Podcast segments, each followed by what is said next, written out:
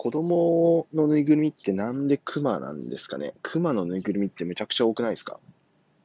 か当然あの犬とか猫とか、えっ、と、まあ、他にもいろいろ動物のぬいぐるみとかっていっぱい、まあそもそもなんで動物なのって話もありますけど、虫はないのかとかね、いろいろありますけども、クマが圧倒的に多い気がするんですよね。あれ何なんでしょうね？クマって明らかに怖いですよね、実際いたら。山で遭遇なんかした日にはもう、ガクブルもんですからね。で、それがなんでこう、ぬいぐるみに一番使われてるのかってすごいわかんないんですよね。なんかあの、ソースがあるんですかね。そのベースに、まあ、これがベースになったみたいな。